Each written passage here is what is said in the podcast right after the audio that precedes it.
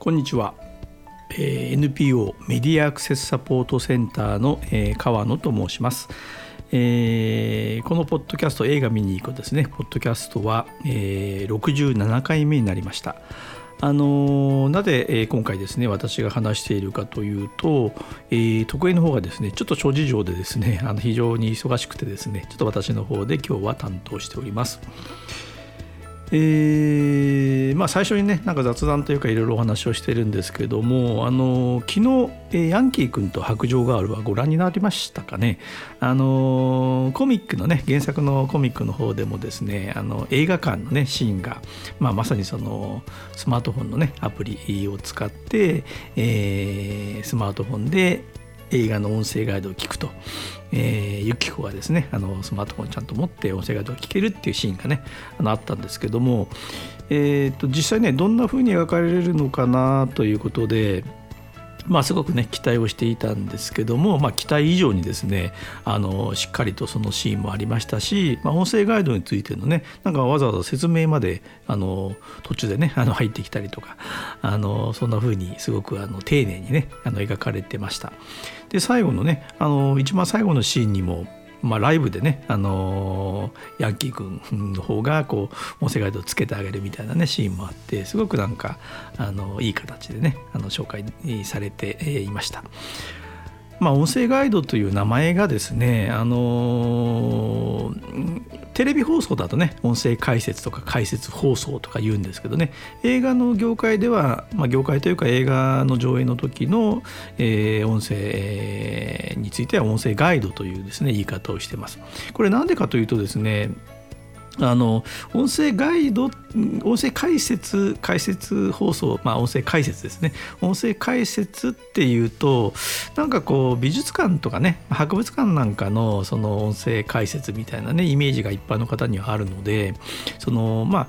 美術館とか博物館の音声解説っていうのはねあの、まあ、基本的には視覚障害者用ではなくて一般の方向けなんですね。なのであのちょっとそれと混同しちゃう感じがあるというのもあったので、まあ、あの映画ではあの音声ガイドというね言い方をしております。まあ、この辺はねあのなんか統一した方がいい感じはするんですけどね、まあ、あのもう少しこう知名度というかね認知度が上がってきた時に、えー、統一してもいいかなとは思うんですけどね業界でね。はいえっとですね、今日はあのー、明日から公開する作品がですねさんさくひんあります。えっとですね燃えよ剣ですね、これと劇場版ルパンの娘、これがあのハロームービーで、えー、音声ガイドが提供されます。でもう一つですね過疎劇参加用というですね作品なんですね。これあのどうえーとですね、あのタイトル名がかけそかけごめんなさいかそけきですね。かそけきがひらがなで、えー、参加用があのカタカナなんですね。でこれあの、まあ、私もパッと見て何だろうと思って調べてみると、えー、過疎劇ちょっとこれも私も言葉として知らなかったんです。過疎劇というのがですねうんと今にも消えてしまいそうなほど薄いとか淡いとかですねそういったことの、えー、なんですかねあのそういった様子を表す言葉で酸化葉というのを調べるとこれ植物なんですね。これもあのうんと水に触れると花びらが透明になる珍しい植物っていうことなんですね。なのでまあそういう意味だと思うんですけどちょっと私確証がですねちょっとネットで調べてもあの分からなかったので、まあ、おそらくそういう題名なのかなと思います。ということでね、まあ、今もうあのかけそきかそかそけき、えー、参加用のお話を今しているので、まあ、そのままねあのこの作品の紹介をするとですねあの久保美澄の同名短編を愛がなんだ街の上での今泉力也監督が映画化した青春ドラマですね。あの幼い頃に母と別れ父と二人暮らしの女子高生が父の再婚や同級生への淡い恋愛感情に揺れ動きながら大人になっていく、まあ、ほろ苦くもみずみずしい青春模様を繊細に綴る、えー主演はこれがさんどめ今泉作品となる、えー、志田沙羅、えー、共演に井浦新、えー、鈴鹿央士、菊池亜希子、石田ひかりですね。あのーまあ、作品を紹介するときに、あのーまあ、必ずね試写を見た方、まあ、私は見てないので試写を見た方の感想なんかをね、まあ、調べたりするんですけども、うーんそうですね、やっぱりなんかですね淡い感じ、まさに先ほど紹介したその植物の感じとかね、仮想劇の意味合いのなんていうか、あの透明さがあって自然となんていうか美しい映画みたいなね、まあ、そういうコメントが非常に多いですね。なので多分音声ガイドでね、あの楽しむとすごくその映画の中に深く入り込んで、まあ、楽しめるような、あのなんかね青春模様、鮮やかな青春模様がこうなんか浮かんでくるような映画なのかなと思います。はい、ではですね、燃えよ剣ですね。これあの燃えよ剣はですね、新潮文庫でにせんじゅうねんはちがつ、えー、デイジー図書ということでね、あの検索すると出てきましたので、あのデイジー図書で聞くことができます。この作品ですね、あのーまあ、これもあの見た方のね感想なんかを見ると、えー、と非常にやっぱり難しい言葉がね、あの出てきたりするので、あの言葉だけ聞くとなんかイメージされないようなこともあるかもしれないですね。なのであの、まあ、もし、えー、時間があったらですね、やっぱデイジー図書で一度聞いた後にですね、あの映画館に行くのもいいのかなと思います。これにじかんはんぐらいですかね、あのかなり長いんですよね。あの見た方の感想はもう全然ですね、あのその長さを感じさせないぐらい、あのもう一気に、えー、見ることができたということですね。まあ、全然長いと感じなかったということですね。あの司馬遼太郎の、まあえー、名作歴史小説を、まあ、関ヶ原の、えー、原田正人監督ですね、まあ、それと岡田准一主演コンビで映画化した、まあ、スペクタル歴史ドラマです。まあ、武士の理想を胸に最後まで時代の流れに抵抗し続けた新選組副長、えー、土方歳三の戦に明け暮れた壮絶な人生を圧倒的なスケールで描き出すと。えー、と共演は、えー、柴咲コウ、えー、鈴木亮平、えー、山田涼介、伊藤英明ですね。あのー、予告編をね私もこうじっくり 見,、えー、見たんですけども、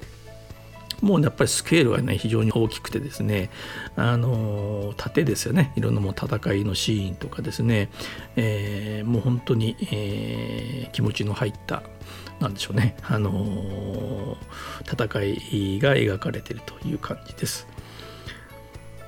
まああのー、感想なんかもねあのたくさん見てるんですけども、非常に面白かったと、まああのー、スケールの大きなストーリーとアクションを劇場で楽しむことができるというような作品になります。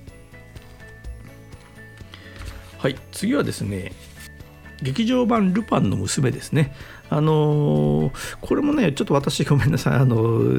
ドラマはもう見てないので、えー、あのー詳しくね説明はできないんですけども、横関大の同名ベストセラー原作なんですね。これルパンの娘は確かにそうなんですけども、あのデイジー図書にはされてないですね。あのちょっと調べてみたらなかったですね。えー、同名ベストセラー原作の人気テレビドラマの劇場版と、まあ、シリーズ初の海外を舞台に伝説の泥棒一家エルの一族の最後の大仕事が劇場版ならではのスケールアップした展開で描かれていく。えー、主演は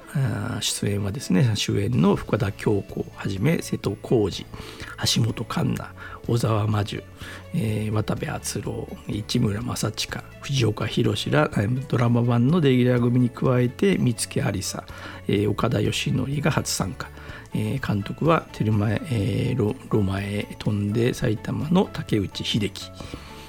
まあ、泥棒一家、えー、エルの一族の娘として生まれながら警察一家の息子桜庭和馬との禁断の恋を実らせ、最愛の娘アンを授かり幸せな日々を送る三雲花。そんなある日、父の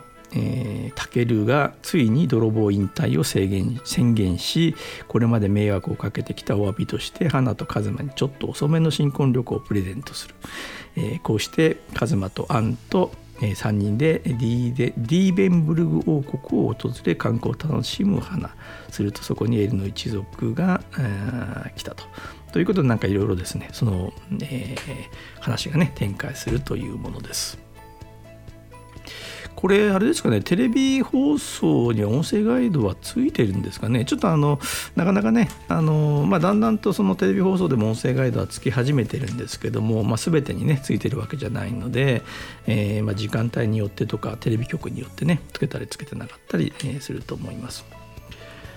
まあ、あのコメディシーンもありながら、あの、まあ、その中でミュージカルがねちょっとちょっとだけこう展開されたりとか、まあ、ラブストーリーなんかもねあの構成されて、まあ、面白かったとか、えーとですね、泥棒と警察という、まあね、警察は泥棒を捕まえるという関係なんだけども、あのそれが夫婦で、えーまあ、ロミオとジュリエットみたいな関係ですかね。なんかそんなあのイメージを受けるような感じです。で、まあ、お子さんもねアンというねあの子供がいて、えーまあ、その子もね非常にちょっと活躍をするというねちょっと面白いシーンもありますので、ぜひ劇場でねご覧いただければと思います。はい、えっと、以上さんさく品ですね。あのー、もう少しね私もこう試写に行ってちゃんと見てですね、あのその感想なんかもね話せればよかったんですけども、あのー、なかなかねちょっと試写に行く機会もなかったので、あのー、ウェブサイトでね公開されているような情報を、えー、お伝えをしました。えー、っとですねあのー、もうそうですね、えー、今私川崎神奈川県の川崎にいるんですけども、すごく天気が良くてですね、もう秋ですよね。秋であのコロナもだんだんとこう収束してきたというところで、ぜひですねあの劇場に足を運んでいただいて、えー、映画館にねあの行っていただければと思います。